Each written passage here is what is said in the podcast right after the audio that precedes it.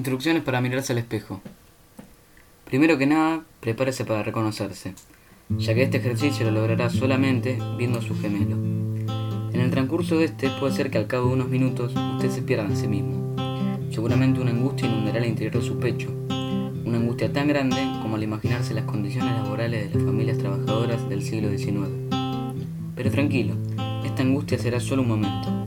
Luego empezará el camino de reconocerse Intentará algunos movimientos con sus manos, por ejemplo, trasladar su brazo de izquierda a derecha, pero en posición de juramento.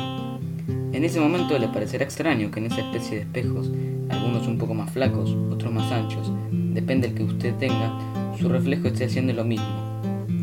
Pero no se preocupe, el camino de reconocerse es largo y lleva tiempo. Sin embargo, si en este camino usted se quiere pintar los labios o las uñas siendo varón, hágalo igual, aunque la sociedad en la que vivimos de maricón y la mirada ajena siempre lo persiga. Entonces, si usted se vuelve a mirar en el espejo y está satisfecho de cómo es, deje de lado los prejuicios, las discriminaciones y dedíquese a vivir.